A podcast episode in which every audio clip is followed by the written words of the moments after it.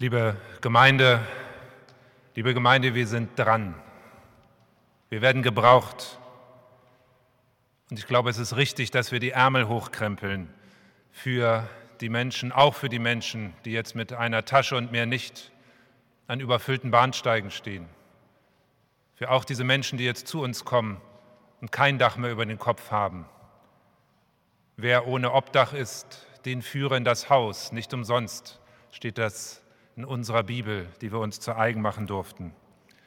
Wir sind dran und das ist mir wichtig. Wir alle sind dran zu helfen. Und ich bitte unseren Gott, dass er uns die Kraft gibt, dass er uns gute Ideen schenkt, auch in diesem Gottesdienst, der dazu passt. Denn heute, und darüber freue ich mich, darüber freuen wir alle, uns führen wir unseren neuen Diakoniepastor ein. Herzlich willkommen, Friedrich Feldkamp muss mal aufstehen und dich einmal zeigen. Das ist er.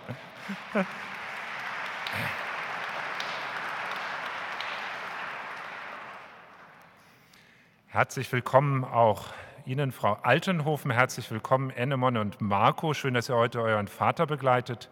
Herzlich willkommen allen Assistentinnen und alles, allen Assistenten. Ich stelle sie nachher noch vor. Schön, Herr Herrmann, dass Sie heute, dass Sie gemeinsam heute hier sind. Heute dabei ist auch unser Vorstandssprecher Herr Lenke des Diakonischen Werkes in Niedersachsen, dort als Vorstandssprecher aktiv. Und es sind Kolleginnen und Kollegen aus dem Diakonischen Werk da, Hauptamtliche und Ehrenamtliche. Und wir haben ihn schon, wer etwas früher gekommen ist, gehört. Vielen Dank, dass der Bachchor unter Leitung von Professor Straube heute dabei ist und Axel Ladeur an der Orgel haben wir schon gehört. Und so lasst uns feiern, alle zusammen feiern, diesen Gottesdienst. Und wir machen das, wir tun das im Namen Gottes, des Vaters, des Sohnes und des Heiligen Geistes. Amen.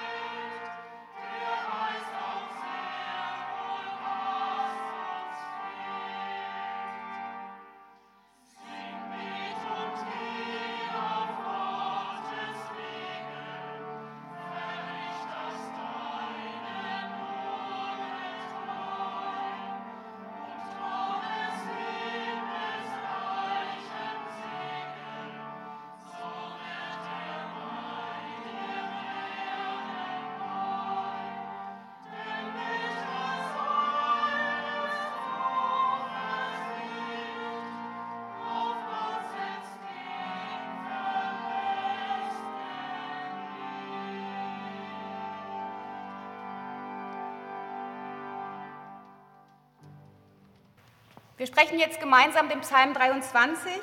Ich beginne und Sie sprechen bitte das Eingerückte. Der Herr ist mein Hirte, mir wird nichts mangeln.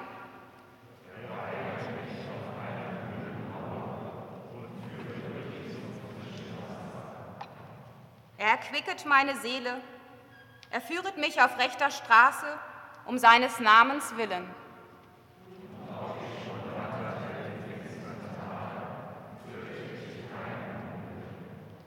Denn du bist bei mir, dein Stecken und Stab trösten mich.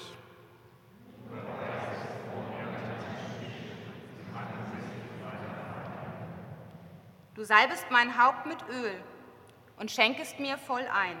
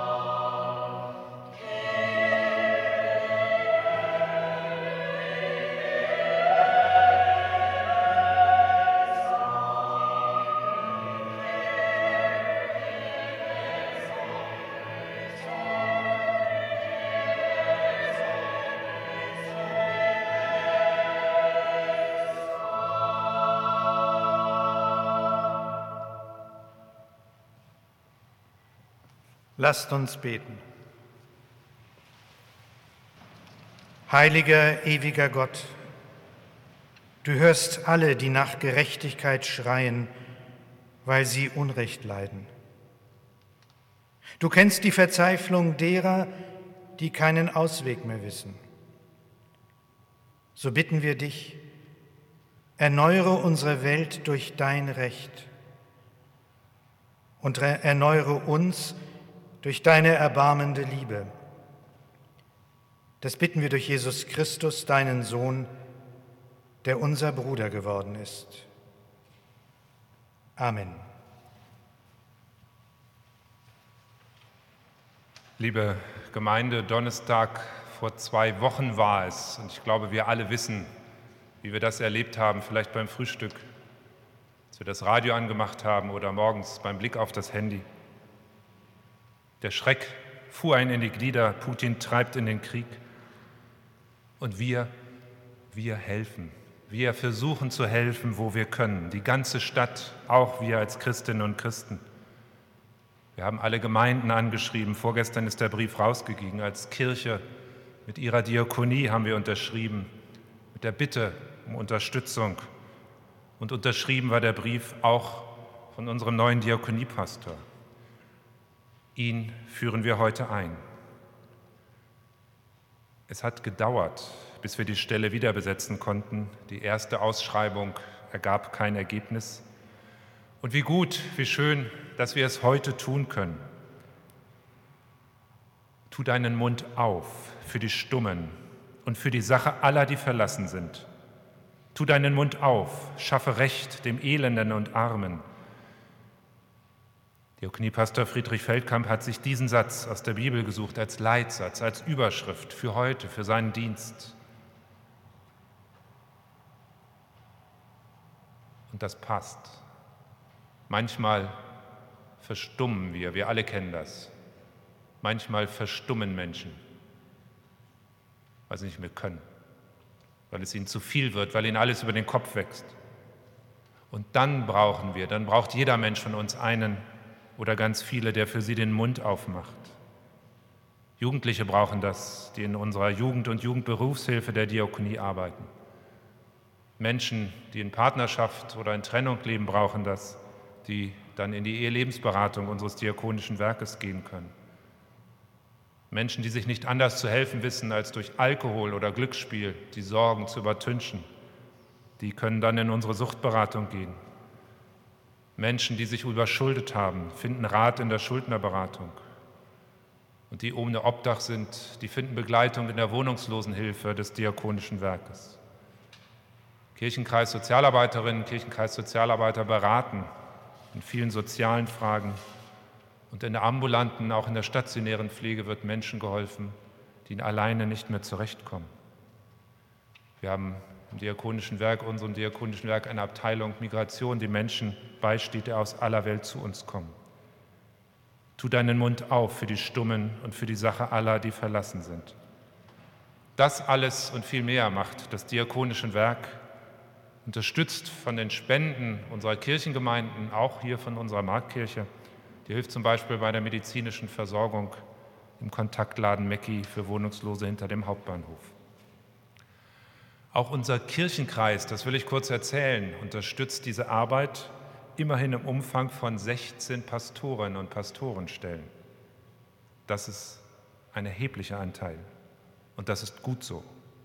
Denn die Stummen, die Elenden, die Armen brauchen Menschen, brauchen, ich sag's mal groß, brauchen auch Stellvertretung.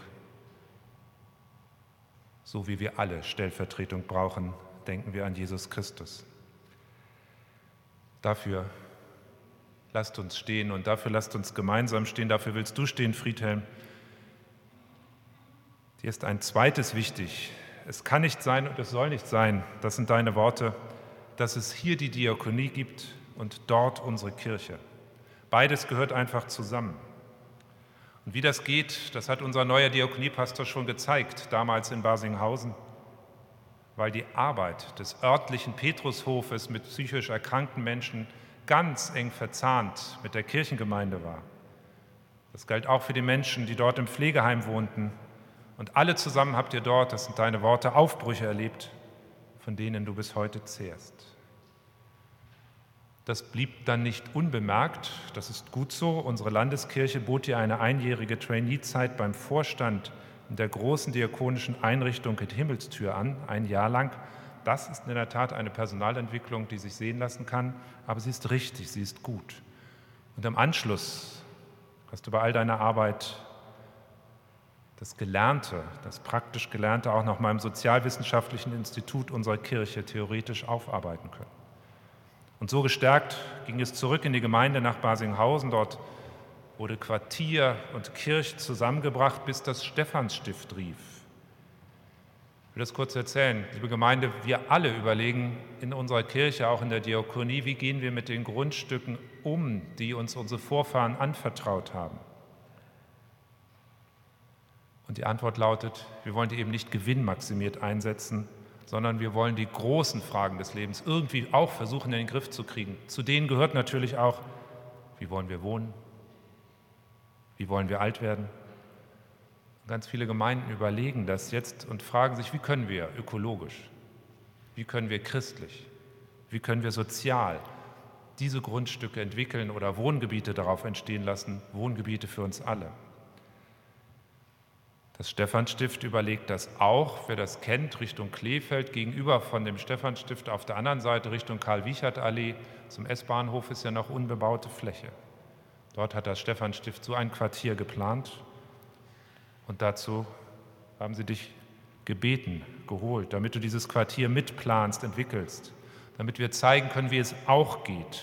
Oder ich sage ganz deutlich, gehen muss. Grundstücke aktuell teuer zu verkaufen, ist ja nicht das Ding. Aber sie so zu entwickeln, dass sie für alle, auch für die Stummen, für die Menschen, die verlassen sind, dass für diese Menschen auch etwas entsteht, das ist für dich der Lackmustext.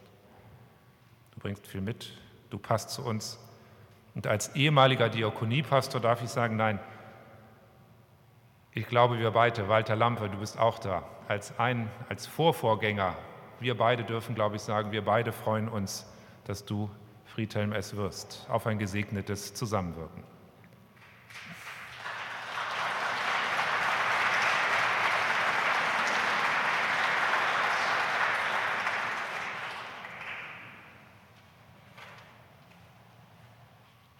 In unserer Kirche geht es immer geordnet zu. Auch die Hilfe wird organisiert. Und natürlich auch das Amt des Diakoniepastors wird mit einer Urkunde klargemacht.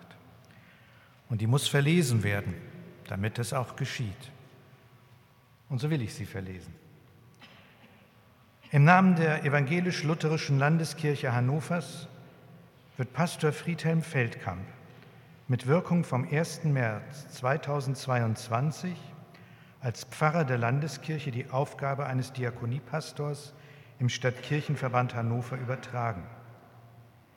Zugleich weisen wir ihn mit der Hilfe seines Dienst, Hälfte seines Dienstumfanges dem Stadtkirchenverband Hannover für die Tätigkeit als Geschäftsführer des Diakonischen Werks Hannover GGMBH zu.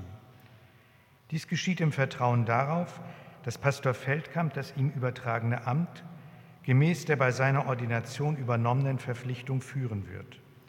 Er soll in den mit seinem Amt verbundenen Rechten geschützt werden.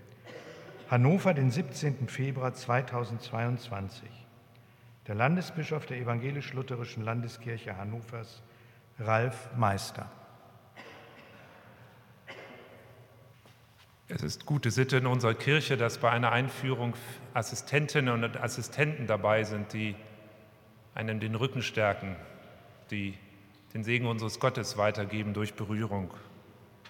Diese vier Assistenten und Assistenten möchte ich heute vorstellen, die heute dabei sind. Und ich beginne mit Diakonin Susanne Künne.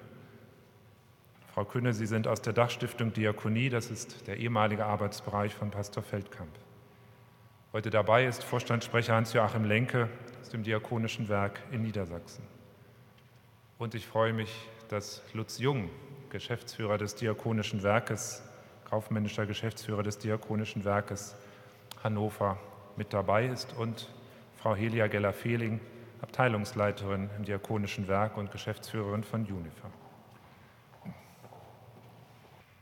Und zu einer Einführung hört die Worte unseres Gottes für den Dienst eines Diakoniepastors.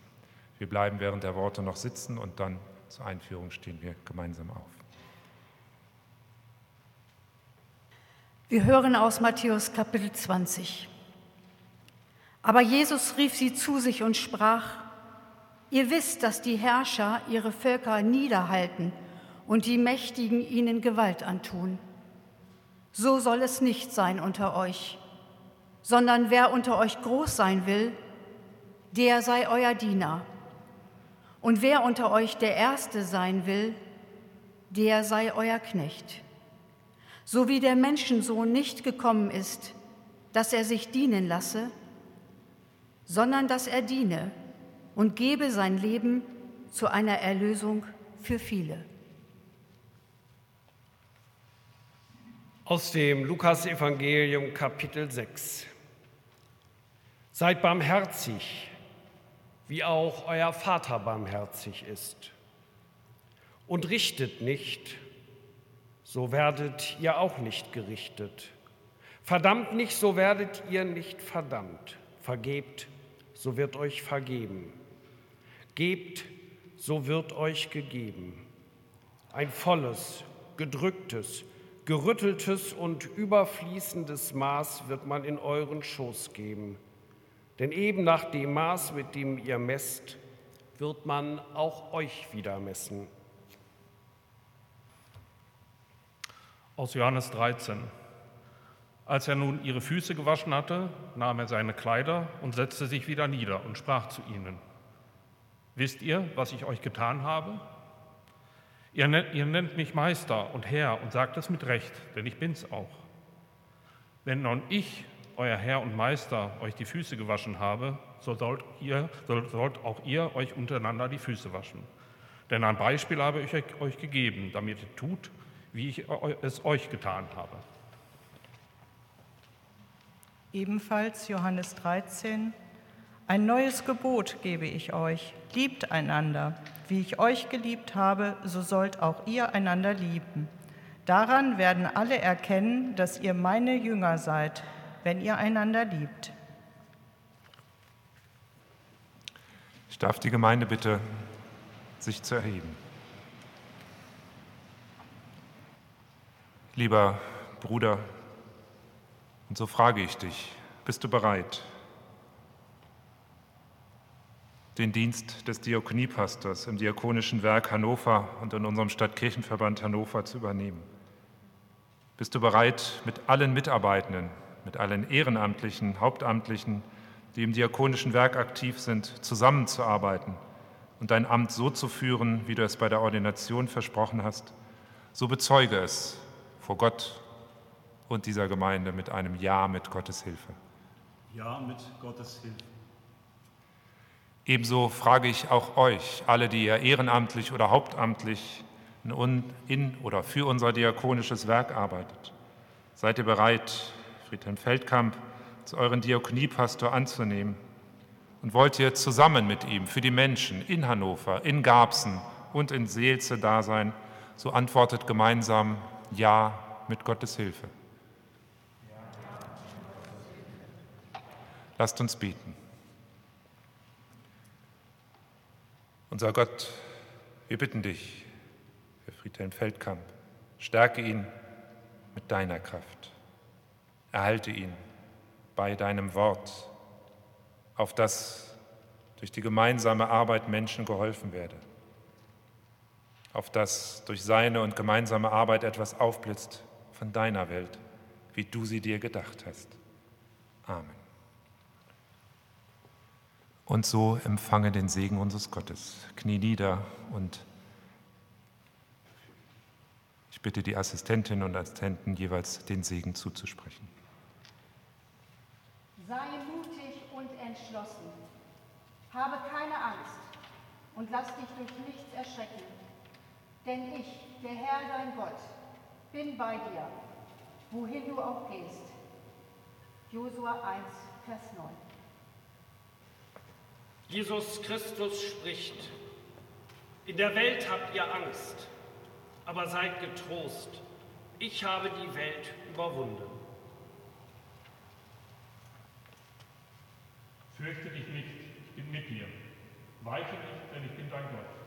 Ich stärke dich, helfe dir auch, halte dich durch die rechte Hand meiner Gerechtigkeit.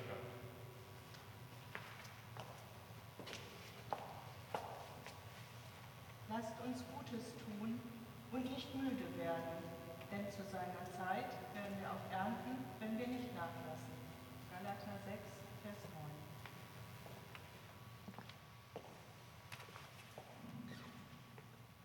Und der Herr segne dich. Er behüte dein Leben und deine Gesundheit.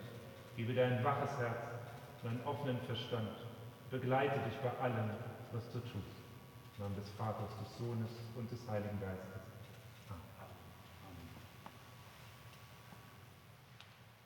Herzlichen Glückwunsch. Herzlichen Glückwunsch. Unser neuer Diakoniepastor.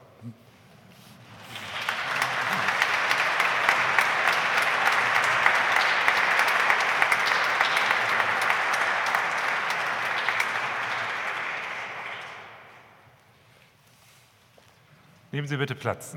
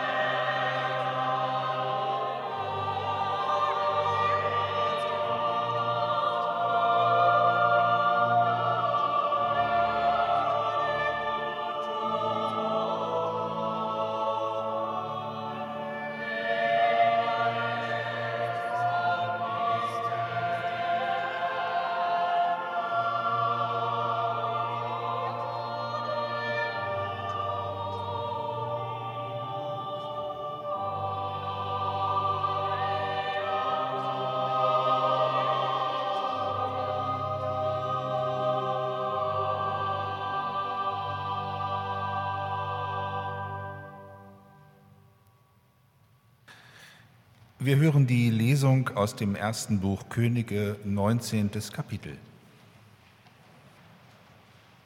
Und Ahab sagte Isabel alles, was Elia getan hatte und wie er alle Propheten Baals mit dem Schwert umgebracht hatte. Da sandte Isabel einen Boten zu Elia und ließ ihm sagen, die Götter sollen mir dies und das tun, wenn ich nicht morgen um diese Zeit dir tue, was du diesen getan hast. Da fürchtete er sich, machte sich auf und lief um sein Leben und kam nach Beersheba in Juda und ließ seinen Diener dort.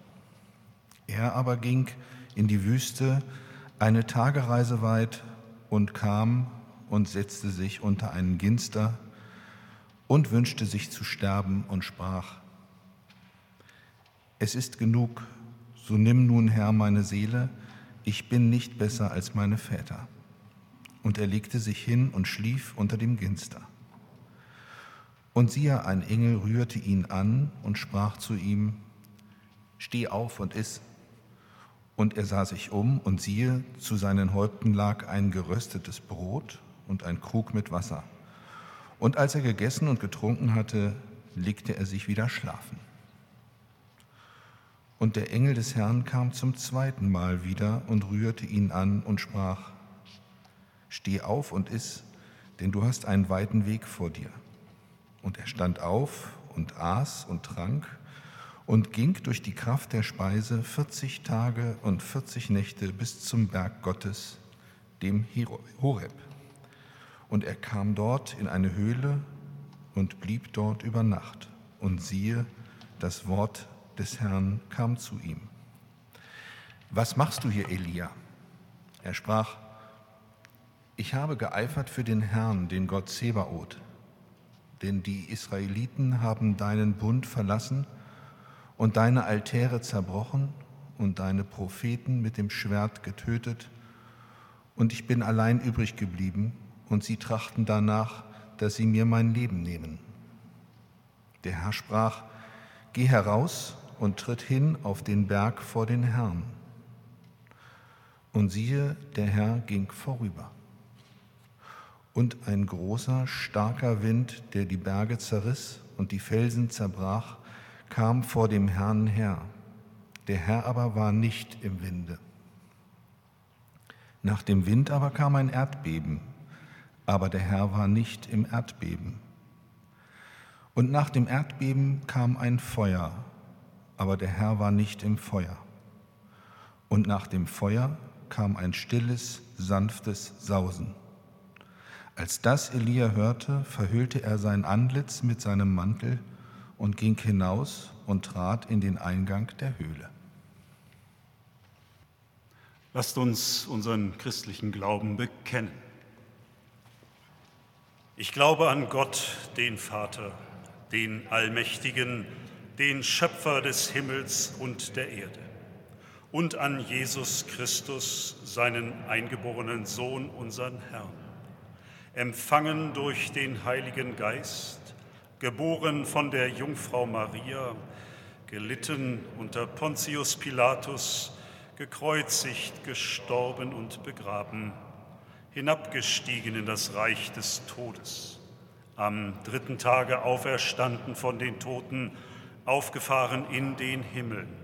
Er sitzt zur Rechten Gottes, des allmächtigen Vaters. Von dort wird er kommen, zu richten die Lebenden und die Toten. Ich glaube an den Heiligen Geist, die heilige christliche Kirche, Gemeinschaft der Heiligen, Vergebung der Sünden, Auferstehung der Toten und das ewige Leben. Amen. Gnade sei mit uns und Friede von dem, der da ist und der da war und der da kommt. Amen.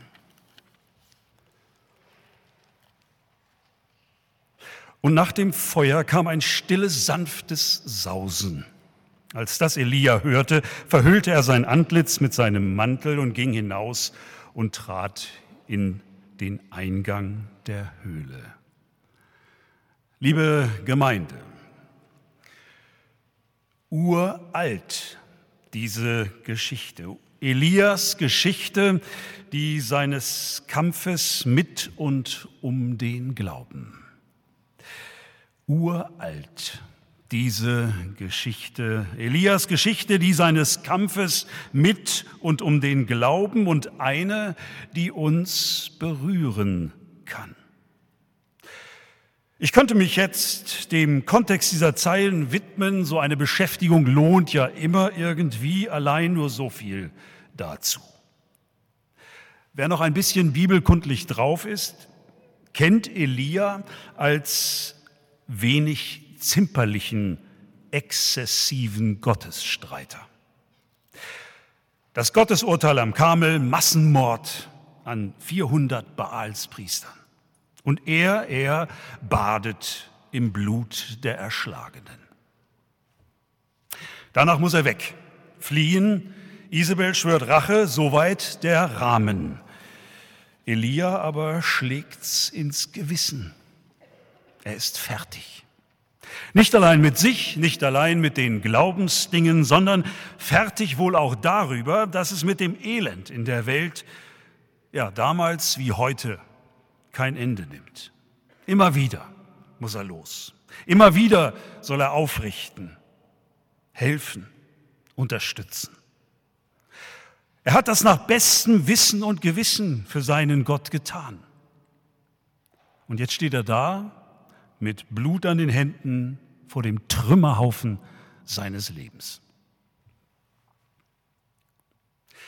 Nicht wenige, mich eingeschlossen, fassen es noch kaum, dass das, was wir gerade erleben, tatsächlich wahr werden konnte. Nicht wenige macht's auch fertig. Unendlich viele sterben darüber hin.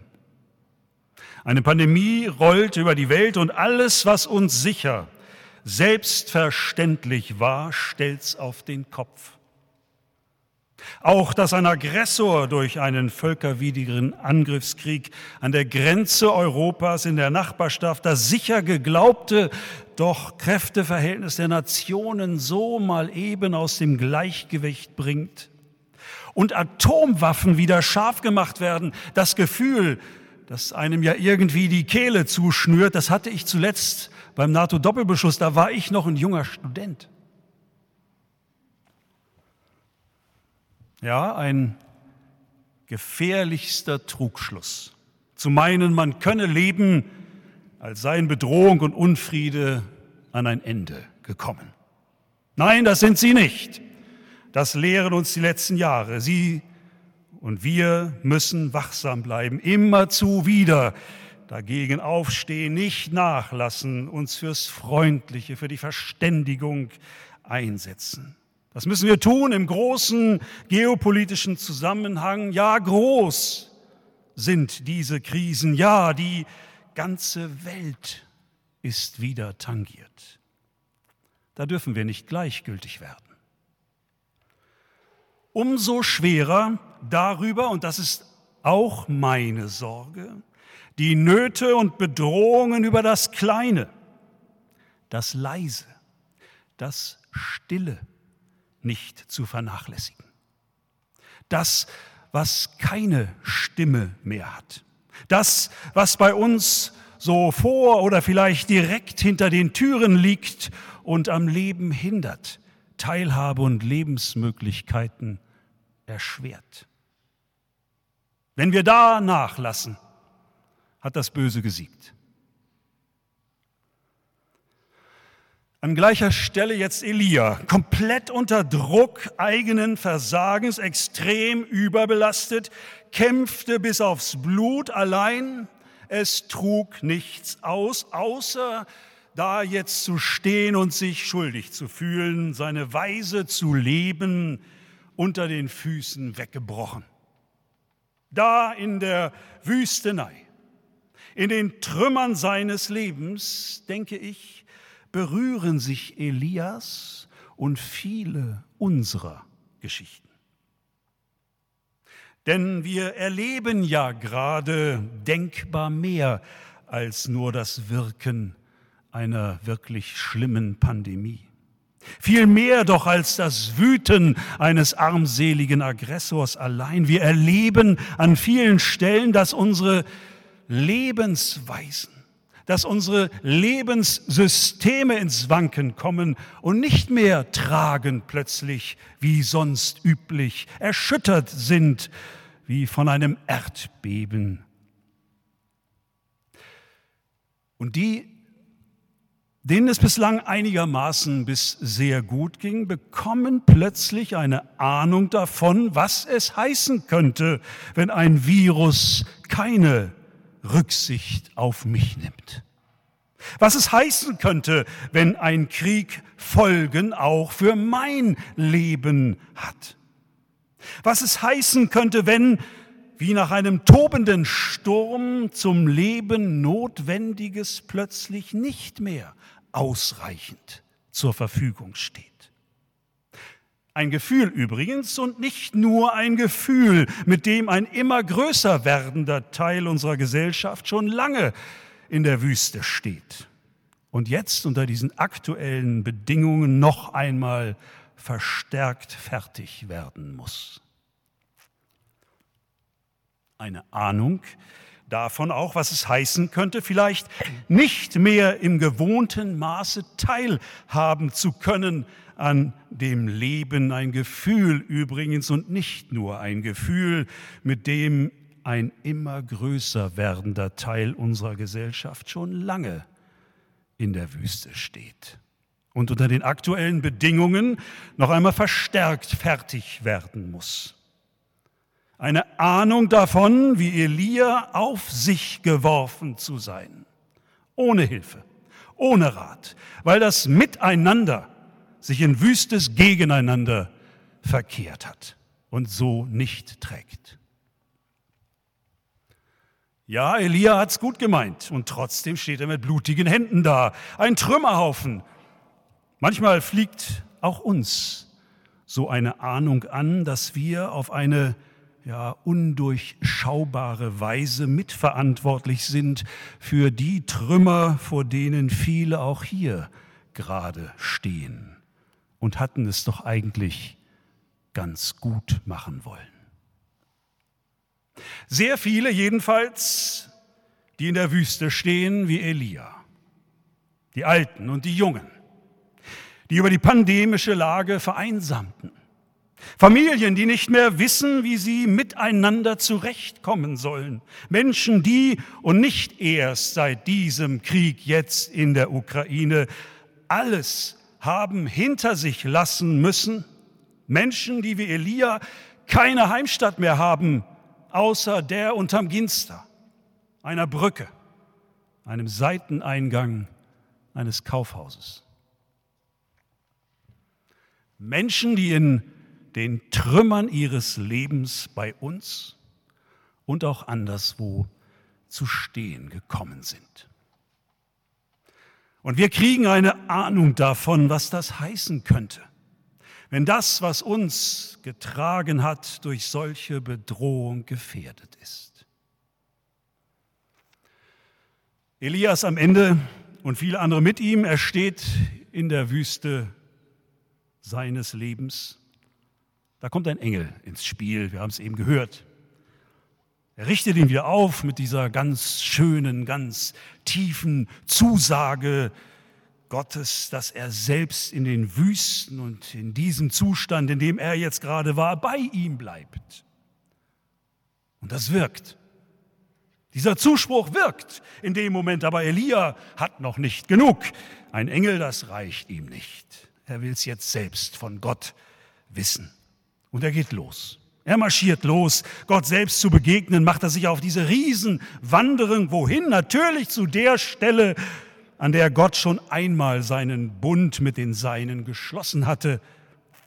Auf dem Berge Horeb. Da hat er sie geschützt, da hat er sie bewahrt. Und tatsächlich hier ist es dann auch so, begegnet ihm Gott. Nicht im Sturm, nicht im Toben, einzig sanft im leisen Sausen. Wenn ich diese Gottesbegegnung höre, davon höre, diese Geschichte in der Stille, da muss ich immer unweigerlich an ein eigenes Erleben denken. Sie erlauben, dass ich es kurz zum Besten gebe. Als junger Zivildienstleistender im Rettungsdienst, damals noch gar nicht lange dabei. Es ist spät, draußen längst dunkel, da der Gong, der durch Mark und Bein fuhr, ein erfahrener Kollege und ich besetzen einen Rettungswagen, hören über Funk den Notfall, ein Fahrzeug sei in eine unbeleuchtete, auf einer Straße in einem Waldstück marschierender Gruppe Soldaten gefahren. Mehr wissen wir nicht, mehr weiß keiner, ein Großschadensereignis gewiss. Der Kollege spürt meine Anspannung. Wir kommen absehbar als eine der ersten auf die völlig unübersichtliche Lage. Und dann sagt er zu mir, kümmere dich zuerst um die, die nicht mehr schreien. Trümmer.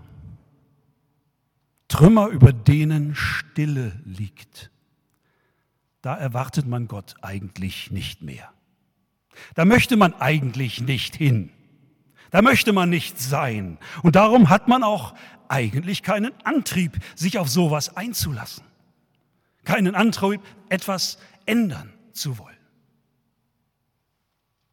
Aber wenn Gott doch auch und gerade da drin ist, im Leisen, bei denen, die nichts mehr sagen, weil sich ihnen die Kehle zugeschnürt hat, bei denen, die nichts mehr für sich tun können, dann müssen wir doch diese Orte der Stimmlosen suchen, aufsuchen. Denn da finden wir doch Gottes Nähe. Das ist doch ein super Grund, sich einzusetzen, ein super Grund, sich auf den Weg zu machen mit allen, die dabei sind, diakonisch, kirchlich, gesellschaftlich, dahin zu gucken, dahin zu gehen. Wenn ich das mal so einfach und auf jetzt übertrage, verzeihen Sie mir mein Schlichtgemüt, dann könnte das heißen, im Lauten, im Rasseln der Säbel und im Dröhnen der Artillerie lässt er sich nicht finden. In der Stille schon. Wo wir zu keinem Lärm mehr in der Lage sind, wo wir keine Worte mehr finden, da ist Platz für ihn. Im Sanften, da schon. Im Zugeneigten, da schon.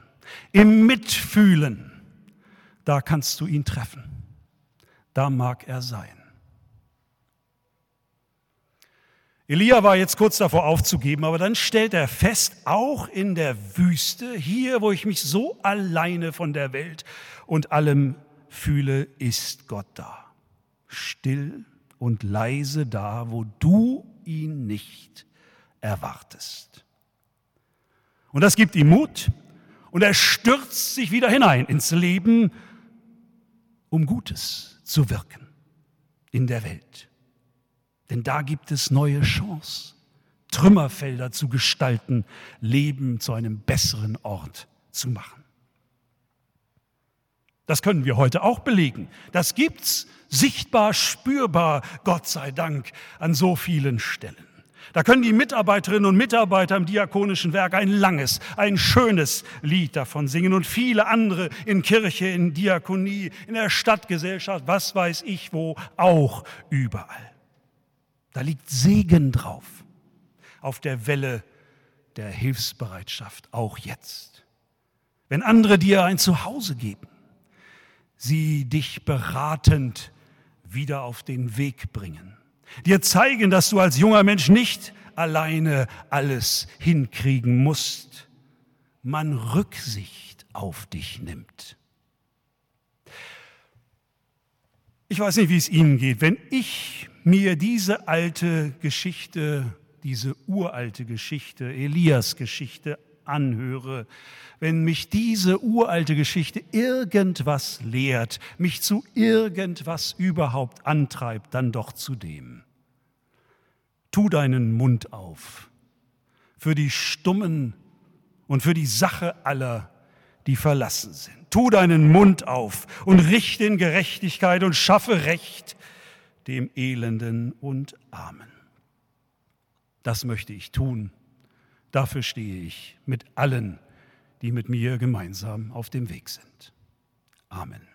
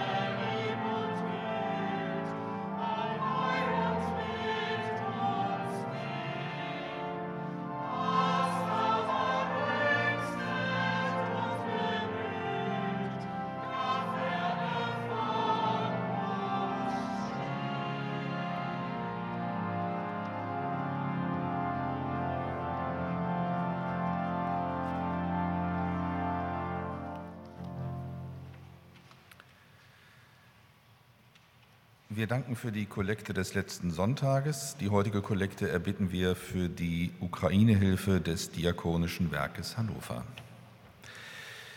Die vor dem Krieg in der Ukraine geflüchteten Menschen suchen derzeit Zuflucht bei uns. Der Stadtkirchenverband Hannover und das Diakonische Werk Hannover möchten den ukrainischen Geflüchteten, zumeist Frauen und Kinder, Begegnung und Austausch innerhalb der eigenen Gemeinschaft ermöglichen, in eigener Sprache und bei weitgehender Selbstorganisation. Ehren- und hauptamtlich Tätige aus Kirche und Diakonie werden diese Begegnungsräume begleiten. Es geht dabei um Ankommen und Ausruhen, Kommunikationsmöglichkeiten schaffen und Gemeinschaft leben gemeinsame Kinderbetreuung und Lernräume in der Landessprache verbunden mit dem Angebot von Sprachkursen. Für diese Arbeit benötigen wir Spendenmittel, die in Frühstück, Spiel, Lernmaterial, Ausflüge und weiteres umgesetzt werden können. Gott segne Gebende und jene, die die Gaben empfangen. Der Wochenspruch möge uns durch diese Woche begleiten. Gott erweist seine Liebe zu uns darin, dass Christus für uns gestorben ist, als wir noch Sünder waren. Lasst uns nun, wie wir das gewohnt sind an dieser Stelle im Gottesdienst, miteinander und vor allem füreinander beten. Und wenn Sie, wenn ihr die Möglichkeit habt, erheben Sie sich bitte von Ihren Plätzen. Ich bin bei euch alle Zeit, das hast du uns versprochen, Gott. Heute in diesem Gottesdienst konnten wir deine Nähe spüren. in deinem Wort, Gesang, in der Predigt, im Miteinander. Hab Dank für deine Zuwendung, für dein Bei uns Sein in frohen, aber auch in diesen schwierigen Stunden. Wir bitten dich, lass uns die Nähe, die du uns schenkst, weitergeben an Menschen, die allein sind und jemanden brauchen, der sich Zeit für sie nimmt, der ihnen zuhört und mit ihnen redet. An Menschen, die krank sind und jemanden brauchen, der sie davor bewahrt, sich von ihrer Krankheit lähmen zu lassen und den Blick für das Schöne im Leben zu verlieren. An Menschen, die von einem schlimmen Schicksalsschlag getroffen wurden und jemanden brauchen, der ihnen hilft, ihr Leid zu tragen. An Menschen, die jetzt einmal mehr durch Krieg und Vertreibung, die aber auch aus welchen Gründen auch immer heimatlos geworden sind, keine Bleibe haben und jemanden brauchen, der zu ihnen steht, sie begleitet, wenn sie sich neu orientieren müssen. Jemand, das ist nicht irgendwer, das sind wir, die Mitarbeiterinnen und Mitarbeiter im diakonischen Werk, in Diakonie, in Kirche, im Haupt- und Ehrenamt. Du Gott willst, dass wir zu denen gehen, die niemanden haben, der ihnen beisteht, so wie du zu uns gekommen bist, um uns beizustehen. Hilf uns, da zu sein, wo wir gebraucht werden, in deinem Namen und mit deinem Segen. Lass uns die Dinge, die uns aufs Herz drücken, von uns weglegen, hinein in die Worte des Gebetes, das die Welt umspannt. Gott, unser Freund und Vater, möge uns und allen diese Dinge in Segen wandeln. Vater unser im Himmel, geheiligt werde dein Name, dein Reich komme, dein Wille geschehe, wie im Himmel, so auf Erden. Unser tägliches Brot gib uns heute und vergib uns unsere Schuld, wie auch wir vergeben unseren Schuldigern. Und führe uns nicht in Versuchung, sondern erlöse uns von dem Bösen. Denn dein ist das Reich und die Kraft und die Herrlichkeit in Ewigkeit. Amen. Gott segne dich und behüte dich. Gott lasse leuchten sein Angesicht über dir und sei dir gnädig. Gott erhebe sein Angesicht auf dich und gebe dir und anderen Menschen durch dich seinen Frieden. Amen.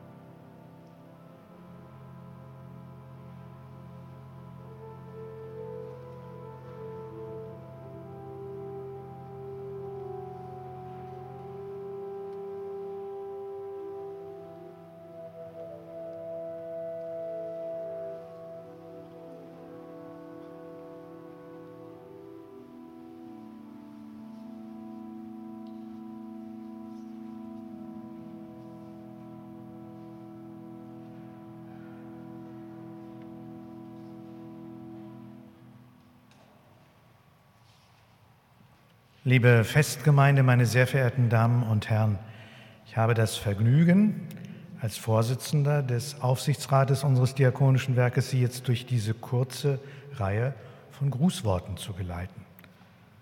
Kurz und prägnant. Ich will drei Kreise ziehen mit diesen Grußworten. Einmal als Menschen in der Diakonie, als Verantwortliche in Kirche und Gesellschaft arbeiten wir niemals allein. Zwei Geschäftsführende des Diakonischen Werkes, ein Team. Viele Mitarbeitende, Kooperationspartner in Kirche und Gesellschaft, in Stadtpolitik und Wirtschaft. Und vor allen Dingen die Menschen, die diesen Dienst verantworten.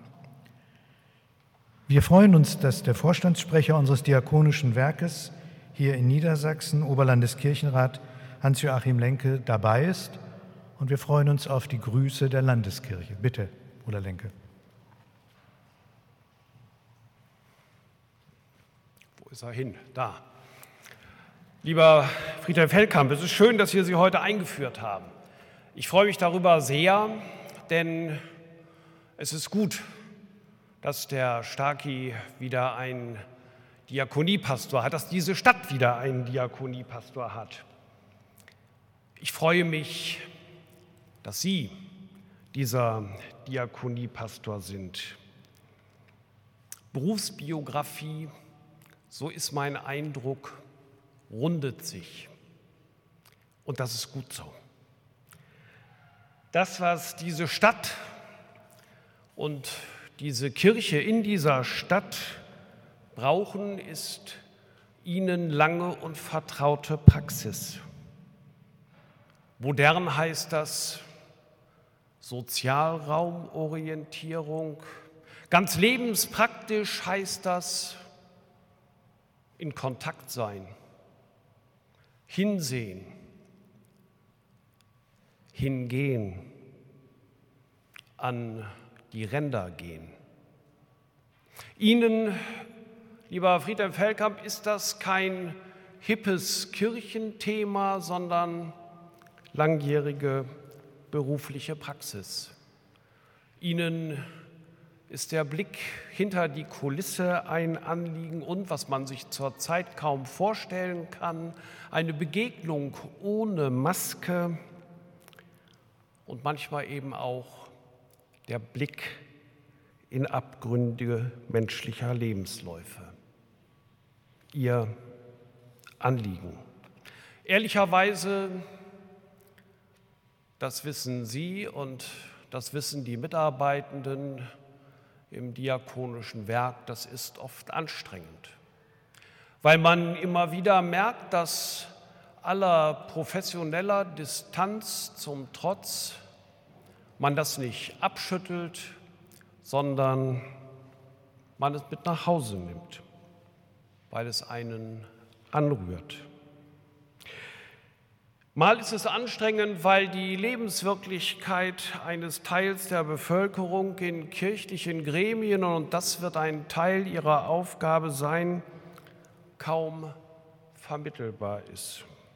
Und mal, sehr geehrter Herr Bürgermeister, Sie sehen es mir nach, weil wir allesamt als Verantwortungsträger in unterschiedlichen Gremien immer wieder viel zu langsam viel zu wenig hartnäckig und oft genug zu halbherzig sind, um die Lebenssituation von Menschen nachhaltig zu verbessern. Da kann einem Angst und Bange werden, wenn man wie Sie heute eingeführt wird in dieses Amt. Darum ist es gut, noch einmal zu hören. In der Welt habt ihr Angst. Aber siehe, ich habe die Angst überwinden, überwunden. Das, das ist für sie ein Stück Rückenwind, das ist Stärkung, das ist Aufforderung. Sie sind Stimme derer, die oft überhört, Gesicht derer, die oft übersehen werden. Und das können sie sein, weil sie wissen, Christus gibt ihnen den nötigen Rückenwind und segnet was Sie tun. Viel Erfolg, gutes Gelingen, Gottes Segen und ich freue mich auf eine gute Zusammenarbeit.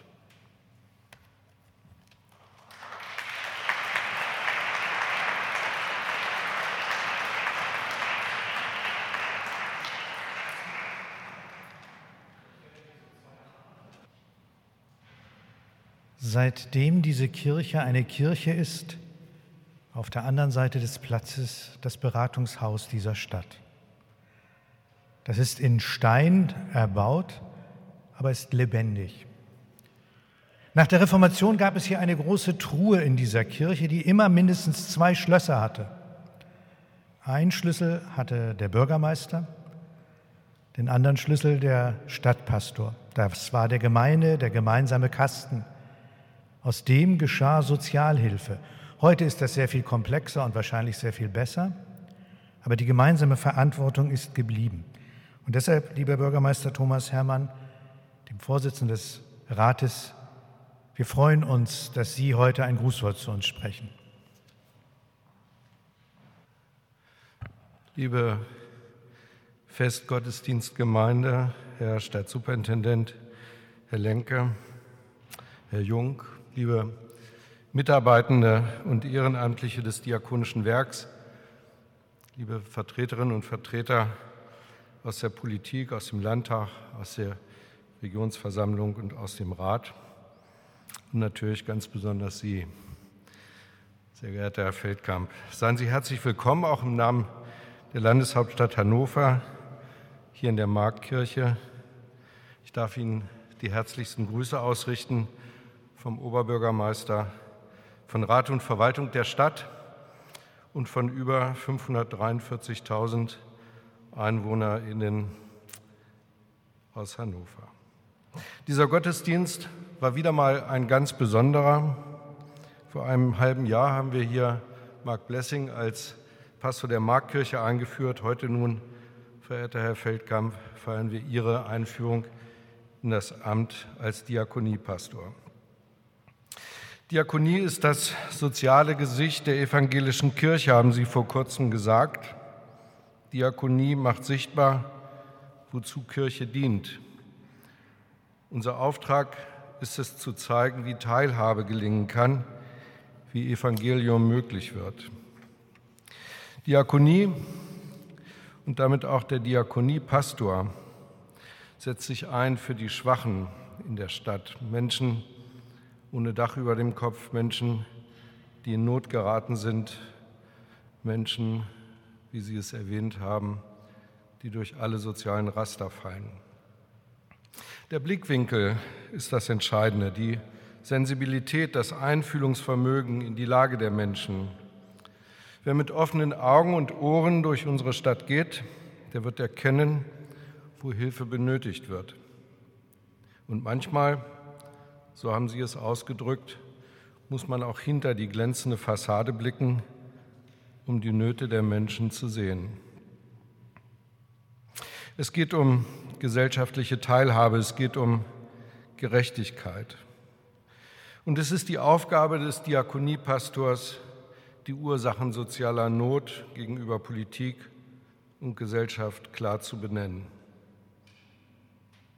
Sie haben das eben ausgedrückt tu deinen Mund auf. Das haben ihre Vorgänger eindrucksvoll getan, quasi als das personifizierte soziale Gewissen in unserer Stadt. Und das werden Sie, gerade wenn wir auf Ihre Vita und Ihre weitreichenden Erfahrungen innerhalb und auch außerhalb der kirchlichen Sphäre blicken, etwa auch als ehrenamtlicher Kommunalpolitiker, in gleich intensiver aber auf ihre eigene Art tun. Als Landeshauptstadt freuen wir uns sehr, dass das wichtige Amt des Diakoniepastors nach nur etwas längerer Zeit wieder besetzt ist. Herr Feldkamp, das ist eine besondere Zeit, in der Sie Ihren Dienst aufgenommen haben, mit vielen alten und neuen Herausforderungen. Das ist sicher nicht immer einfach, aber dank Ihrer langjährigen Erfahrung sind Sie, wie ich finde, bestens darauf vorbereitet. Das Diakonische Werk Hannover ist seit vielen Jahren ein ganz verlässlicher Partner der Landeshauptstadt und wir arbeiten, das ist eben auch schon angeklungen, in vielen verschiedenen Bereichen erfolgreich zusammen zum Wohle der Menschen in unserer Stadt. Kirchen sind Orte der Ruhe, an denen Menschen sich versammeln und Halt erfahren. Als Patronatskirche der Stadt Hannover ist sie immer wieder ein Ort, an dem Menschen zusammenkommen, auch um innezuhalten. Bei Krisen, bei schrecklichen Unglücken, Terroranschlägen, wenn Krieg droht oder ausbricht, bei Friedensgebeten. Die aktuellen Zeiten lassen uns mehr denn je den Wunsch nach Halt und Frieden äußern. Es scheint so, als ob unsere Sorgen und Ängste nicht weniger werden. Zu all den Nöten, die uns umtreiben, kam noch eine weltweite Pandemie und jetzt der Angriffskrieg Putins auf die Ukraine hinzu. In diesen Tagen zeigt sich, wie fragil dieser äußere Frieden ist. Er ist permanent bedroht durch Nationalismus, durch Egoismus, Geltungssucht oder Machtstreben. Die Unverletzlichkeit der Grenzen als Konsens der zivilisierten Weltgemeinschaft das war offensichtlich gestern. Diese Sicherheit haben wir nicht mehr. Das müssen wir auch erst mal begreifen. Doch genau hier an diesem Ort haben wir auch die Möglichkeit, unsere Sorgen und Ängste zu teilen, ein Stück weit loszulassen in dem Gedanken, miteinander und füreinander da zu sein. Solidarität, meine Damen und Herren, ist das Stichwort. Und Hannover Stadtgesellschaft ist solidarisch. Wenn es darauf ankommt, stehen viele Menschen zusammen, helfen, wo und wie sie können, übernehmen Verantwortung, zeigen Haltung. Jetzt rechnen wir wieder mit tausenden Geflüchteten, die in unsere Stadt kommen, die ihr Dach über dem Kopf verloren haben, vielleicht auch ihre Heimat für immer. Darauf sind wir gut vorbereitet. Wir tun alles, was uns möglich ist, um die Menschen unterzubringen, zu versorgen, zu betreuen und die Unterstützungsbereitschaft in der Stadtgesellschaft ist überwältigend. Sie können heute Abend um 18.30 Uhr in der Ägidienkirche auch ein Zeichen für den Frieden setzen, Solidarität mit der Ukraine und den Menschen dort bekennen. Ich lade Sie im Namen der Landeshauptstadt dazu herzlich ein. Diese Solidarität und Hilfe ist jetzt wichtig und sie ist auch richtig.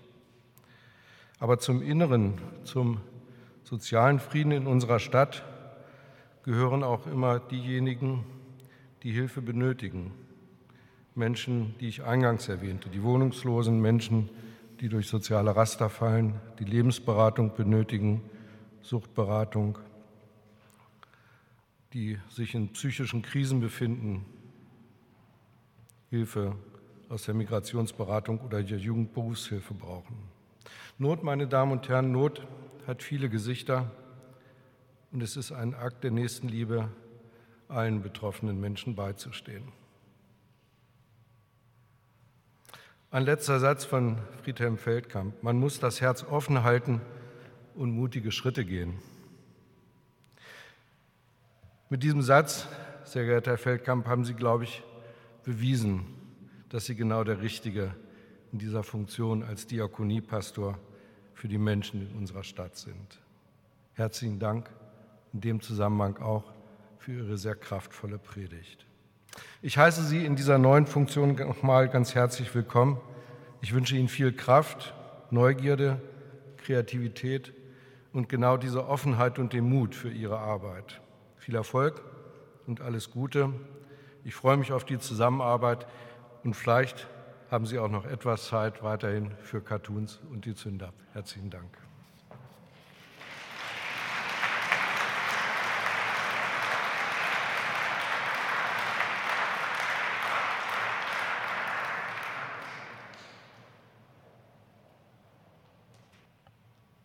Der Schatz unseres diakonischen Werkes liegt nicht im Keller der Burgstraße. Der Schatz arbeitet darüber in den Büros, in den Kleiderkammern, in den Beratungsstellen, Es sind die Menschen, die beruflich und ehrenamtlich sich engagieren. Und jetzt kommen die nämlich zu Wort. Und Sie haben zwei Sprecherinnen. Das ist einmal Frau Diana Ganguin, die Leiterin der Suchthilfe, und Frau Angela Wilhelm, die Leiterin unseres evangelischen Beratungszentrums. Und wahrscheinlich kommen noch ein paar mehr, aber die beiden werden sprechen. Lieber Herr Feldkamp, im Namen aller Abteilungsleitungen des ähm, Diakonischen Werkes möchten auch wir Sie natürlich herzlich willkommen heißen. Die Abteilungen haben hier an dem Steuerrat, weil sie werden ja Steuerung übernehmen, viele gute Wünsche auf die kleinen Fische geschrieben, teilweise in Plattdeutsch, weil sie sind ja Ostfriese, das passt, dachten wir uns. Und äh, so hat sich jede Abteilung hier einen guten Wunsch ausgedacht. Und ich denke, aus den meisten Abteilungen werden Sie eben diese Stimmen hören, die sonst nicht gehört werden. Und wenn Sie jetzt lossegeln, wünschen wir Ihnen guten Wind oder zumindest die sanfte Brise und äh, immer eine Handbreit Wasser unterm Kiel. Bitte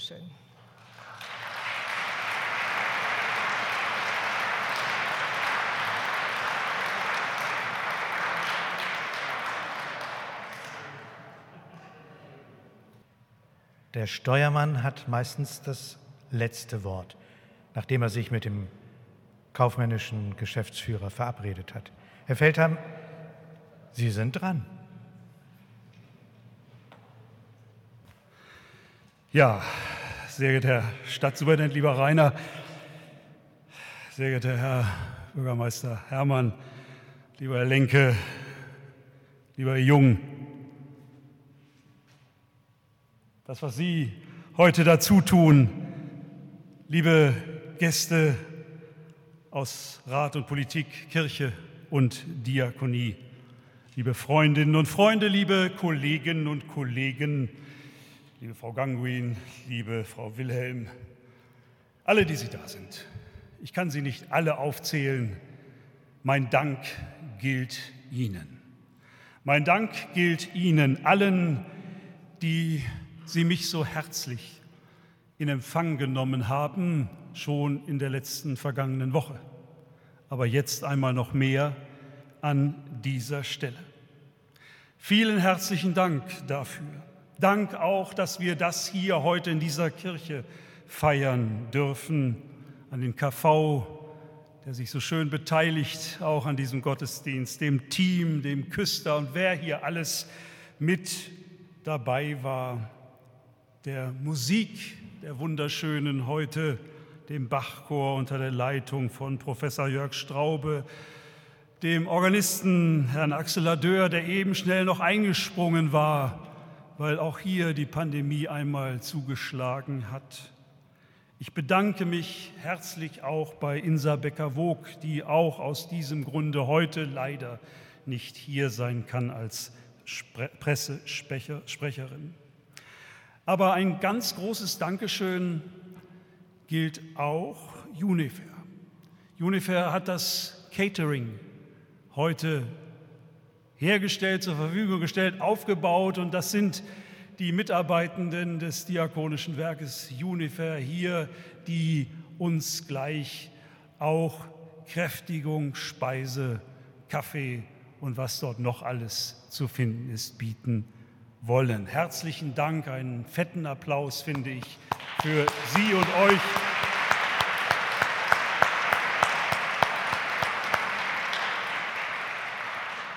die Sie alle schon sehr früh heute Morgen, denke ich, aufgestanden sind, um das zu organisieren, was wir hier heute erleben dürfen. Ich bin tatsächlich ganz voll überwältigt von dem, was ich jetzt die letzten Tage und auch heute hier erleben darf, eben auch von dem Schönen, was die Welt zu bieten hat, von dem Schönen, dem guten Gefühl, dass wir zusammen auf dem Wege sind, miteinander die Stadt Hannover, die anliegenden Kommunen ein bisschen, so nach Kräften zumindest, lebenswert erhalten lebenswerter vielleicht sogar noch zu machen.